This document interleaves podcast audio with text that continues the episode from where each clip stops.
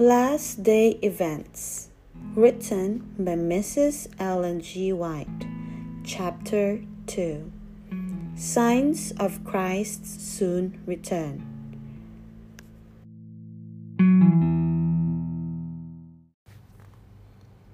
Our Lord's Great Prophecy. Christ forewarned his disciples of the destruction of Jerusalem and the signs to take place prior to the coming of the Son of Man. The whole of the 24th chapter of Matthew is a prophecy concerning the events to precede this event. And the destruction of Jerusalem is used to typify the last great destruction of the world by fire. Christ upon the Mount of Olives rehearsed the fearful judgments that were to precede his second coming Ye shall hear of wars and rumors of wars. Nation shall rise against nation, and kingdom against kingdom. And there shall be famines, and pestilences, and earthquakes in divers places. All these are the beginning of sorrows. Matthew chapter 24, verses 6 to 8. While these prophecies received a partial fulfillment at the destruction of Jerusalem, they have a more direct application in the last days. Signs in the heavens. At the close of the great papal persecution, Christ declared, The sun should be darkened, and the moon should not give her light. Next, the stars should fall from heaven, and he says, Learn a parable of the fig tree. When his branch is yet tender, and putteth forth leaves, ye know that summer is nigh. So likewise, ye, when ye shall see all these things, know that he is near, even at the doors. Matthew chapter 24, verses 32 and 33. Christ has given signs of his coming. He declares that we may know when he is near, even at the doors. He says of those who see these signs, This generation shall not pass till all these things will be fulfilled. These signs have appeared. Now we know of a surety that the Lord's coming is at hand. Signs on the earth. Jesus declares, There shall be signs in the sun and in the moon, and in the stars, and upon the earth distress of nations. Luke chapter 21 verse 25. Matthew chapter 24 verse 29. Mark chapter 13 verses 24 to 26. Revelation chapter 6 verses 12 to 17. Those who behold these harbingers of his coming are to know that it is near, even at the doors. Matthew chapter 24, verse 33. The nations are in unrest. Times of perplexity are upon us. Men's hearts are failing them for fear of the things that are coming upon the earth. But those who believe in God will hear his voice amid the storm, saying, It is I, be not afraid. Strange and eventful history is being recorded in the books of heaven, events which it was declared should shortly precede the great day of God. Everything in the world is in an unsettled state. False prophets. As one of the signs of Jerusalem's destruction, Christ had said, Many false prophets shall rise and shall deceive many. Matthew chapter 24 verse 11. False prophets did rise, deceiving the people and leading great numbers into the desert. Magicians and sorcerers, claiming miraculous power, drew the people after them into the mountain solitudes. But this prophecy was spoken also for the last days. This sign is given as a sign of the second advent. We shall encounter false claims False prophets will arise. There will be false dreams and false visions, but preach the word. Be not drawn away from the voice of God in His Word. I have shown many who will claim to be especially taught of God and will attempt to lead others, and from mistaken ideas of duty, they will undertake a work that God has never laid upon them. Confusion will be the result. Let everyone seek God most earnestly for himself, that he may individually understand his will. An experience with a false prophet. Last night, a young man, a stranger to us all, but professing to be a brother from Victoria, Australia, called upon us and asked to see Sister White. It was evening, and I declined seeing him. We invited him to remain with us during the night, however, and to take breakfast. After our usual morning worship, as we were about to go to our various employments, this young man arose and with a commanding gesture requested us to sit down. He said, Have you any hymn books? We will sing a hymn. Then I have a message to give you. I said, if you have a message, give it without delay, for we are very much pressed to get off the American mail and have no time to lose. He then began to read something he had written, which stated, among other things, that the judgment has now begun upon the living. I listened as he went on and finally said, My brother, you are not exactly in your right mind. State plainly how your message concerns us. Please let us know at once. Your mind is overstrained. You misapprehend your work. Much that you have said is in accordance with the Bible, and we believe every word of that. But you are overexcited. Please state what you have for us. Well, he said that we must pack up and moved at once to Battle Creek. I asked his reasons, and he responded to give this message that the judgment has begun upon the living. I answered him, The work which the Lord has given to us to do is not yet finished. When our work here is completed, we are sure the Lord will let us know that it is time for us to move to Battle Creek instead of teaching you our duty. I left him for Brother Starr to talk with further while I resumed my writing. He told Brother Starr that when Sister White spoke to him so kindly and yet with such authority, he began to see that he had made a mistake. That the impressions which had moved him so strongly were not consistent or reasonable. Although our family is large, consisting of ten members, besides three visitors, we decided to have this young man stay with us for a time. We dare not have him go with people who will treat him harshly and condemn him. Neither do we want him to repeat his revelations. We will have him remain for a little time where we can associate with him and, if possible, lead him in safe, sure paths. Gluttony and intemperance. Gluttony and intemperance lie at the foundation of the great moral depravity in our world. Satan is aware of this, and he is constantly tempting men and women to indulge the taste at the expense of health and even life itself. Eating, drinking, and dressing are made the aim of life with the world.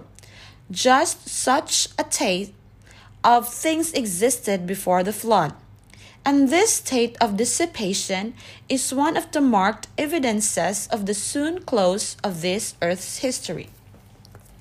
The picture which inspiration has given of the antediluvian world represents too truly the condition to which modern society is fast hastening. We know that the Lord is coming very soon. The world is fast becoming as it was in the days of Noah it is given over to selfish indulgence. Eating and drinking are carried to excess. Men are drinking the poisonous liquor that makes them mad. Deeds of violence. In the days of Noah, the overwhelming majority was opposed to the truth and enamored with a tissue of falsehoods. The land was filled with violence, war, crime, murder was the order of the day. Just so will it be before Christ's second coming. The labor unions are quickly steered to violence if their demands are not complied with. Plainer and plainer is it becoming that the inhabitants of the world are not in harmony with God.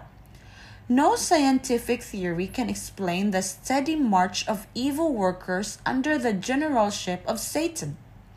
In every mob, wicked angels are at work, rousing men to commit deeds of violence. The perversity and cruelty of men will reach such a height that God will reveal himself in his majesty.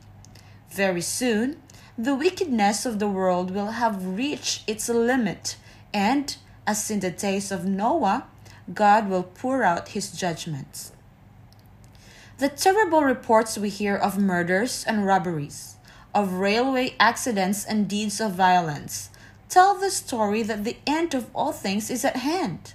Now, just now, we need to be preparing for the Lord's second coming. Wars and disasters. The tempest is coming, and we must get ready for its fury by having repentance toward God and faith toward our Lord Jesus Christ. The Lord will arise to shake terribly the earth. We shall see troubles on all sides. Thousands of ships will be hurled into the depths of the sea. Navies will go down, and human lives will be sacrificed by millions. Fires will break out unexpectedly and no human effort will be able to quench them. The palaces of earth will be swept away in the fury of the flames. Disasters by rail will become more and more frequent. Confusion, collision, and death without a moment's warning will occur on the great lines of travel. The end is near. Probation is closing. Oh, let us seek God while he may be found. Call upon him while he is near. In the last scenes of this earth's history, war will rage.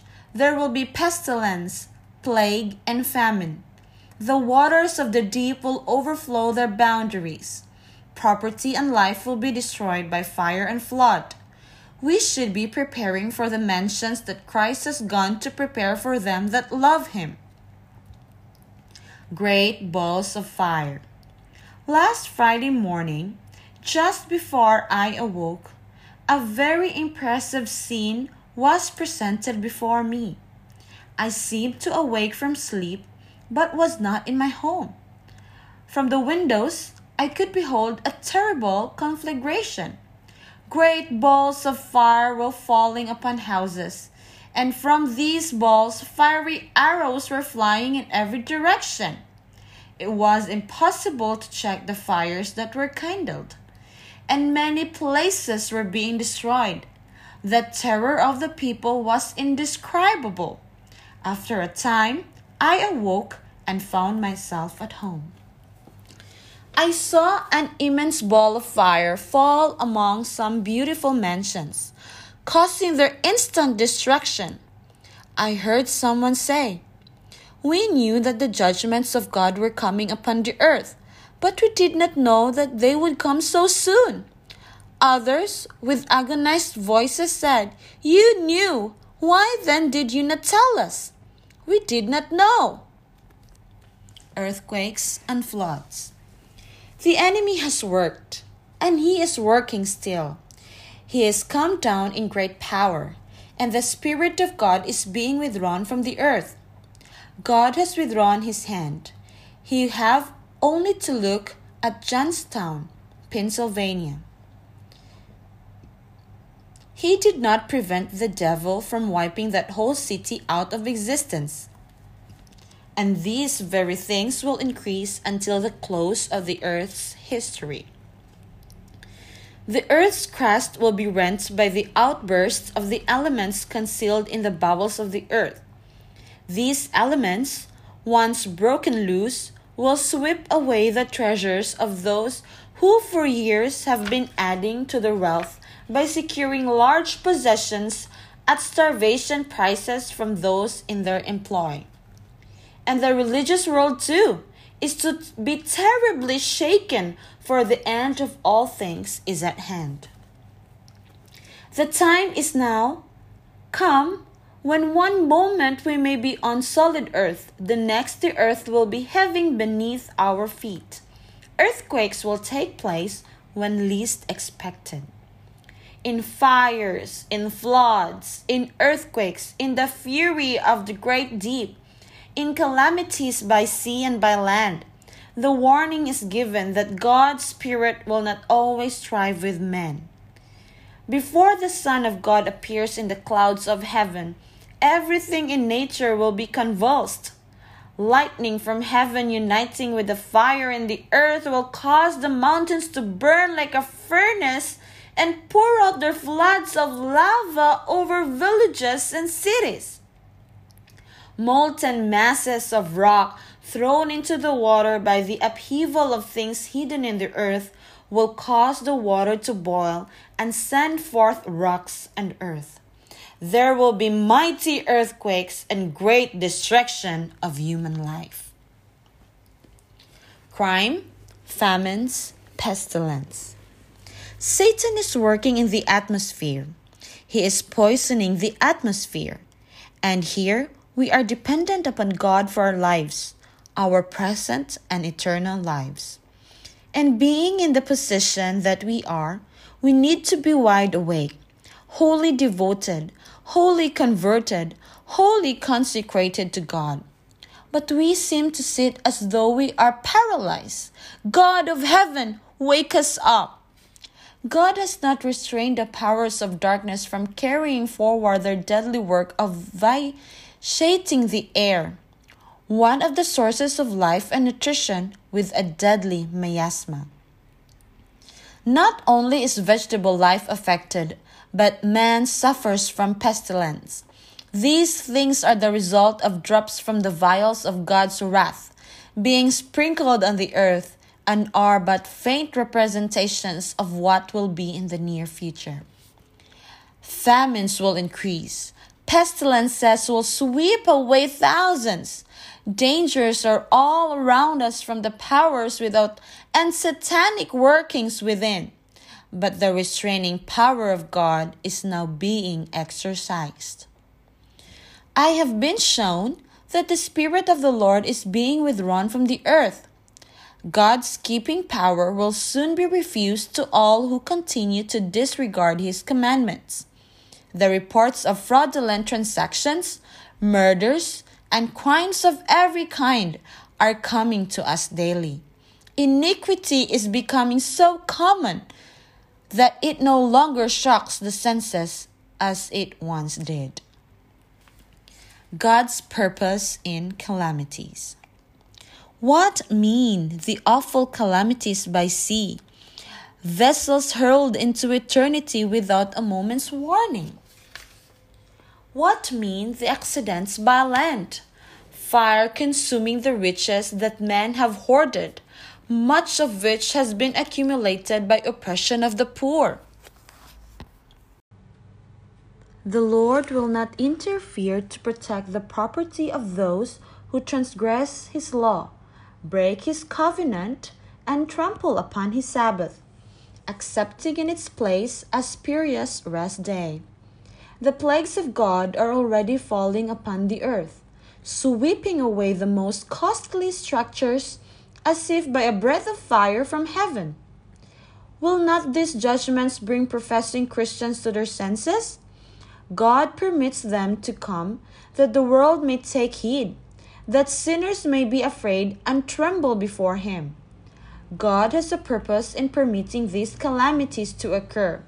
They are one of His means of calling men and women to their senses. By unusual workings through nature, God will express to doubting human agencies that which He clearly reveals in His Word. How frequently we hear of earthquakes and tornadoes, of destruction by fire and flood. with great loss of life and property. Apparently, these calamities are capricious outbreaks of disorganized, unregulated forces of nature, wholly beyond the control of man, but in them all God's purpose may be read. They are among the agencies by which He seeks to arouse men and women to a sense of their danger. Coming events are in the hands of the Lord. The world is not without a ruler the program of coming events is in the hands of the Lord.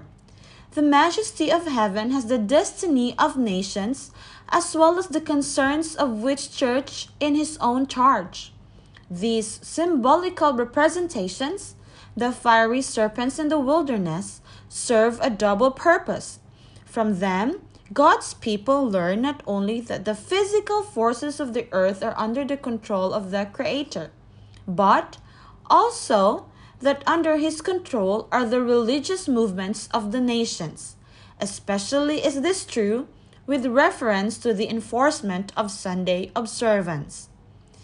In the great closing work, we shall meet with perplexities that we know not how to deal with, but let us not forget that the three great powers of heaven are working, that a divine hand is on the wheel, and that God will bring his purposes to pass. As the wheel like complications were under the guidance of the hand beneath the wings of the cherubim, so the complicated play of human events is under divine control. Amidst the strife and tumult of nations, he that sitteth above the cherubim still guides the affairs of the earth. In the annals of human history, the growth of nations, the rise and fall of empires appear as if dependent on the will and prowess of man. The sharpening of event seems to a great degree to be determined by his power, ambition, or caprice. But in the Word of God, the curtain is drawn aside, and we behold above behind, and through all the play and counterplay of human interest and power and passions, the agencies of the all merciful one, silently, patiently working out the counsels of his own will. Heaven's regard for earth affairs. In sparing the life of the first murderer, God presented before the whole universe a lesson bearing upon the great controversy. It was his purpose not merely to put down the rebellion, but to demonstrate to all the universe the nature of rebellion. The holy inhabitants of other worlds were watching with the deepest interest of the events taking place on the earth. God carries with him the sympathy and approval of the whole universe as step by step his great plan advances to its complete fulfillment. The act of Christ in dying for the salvation of man would not only make heaven accessible to man, but before all the universe, it would justify God and His Son in their dealing with the rebellion of Satan. The whole universe is watching with inexpressible interest the closing scenes of the great controversy between good and evil. Our little world is the lesson book of the universe.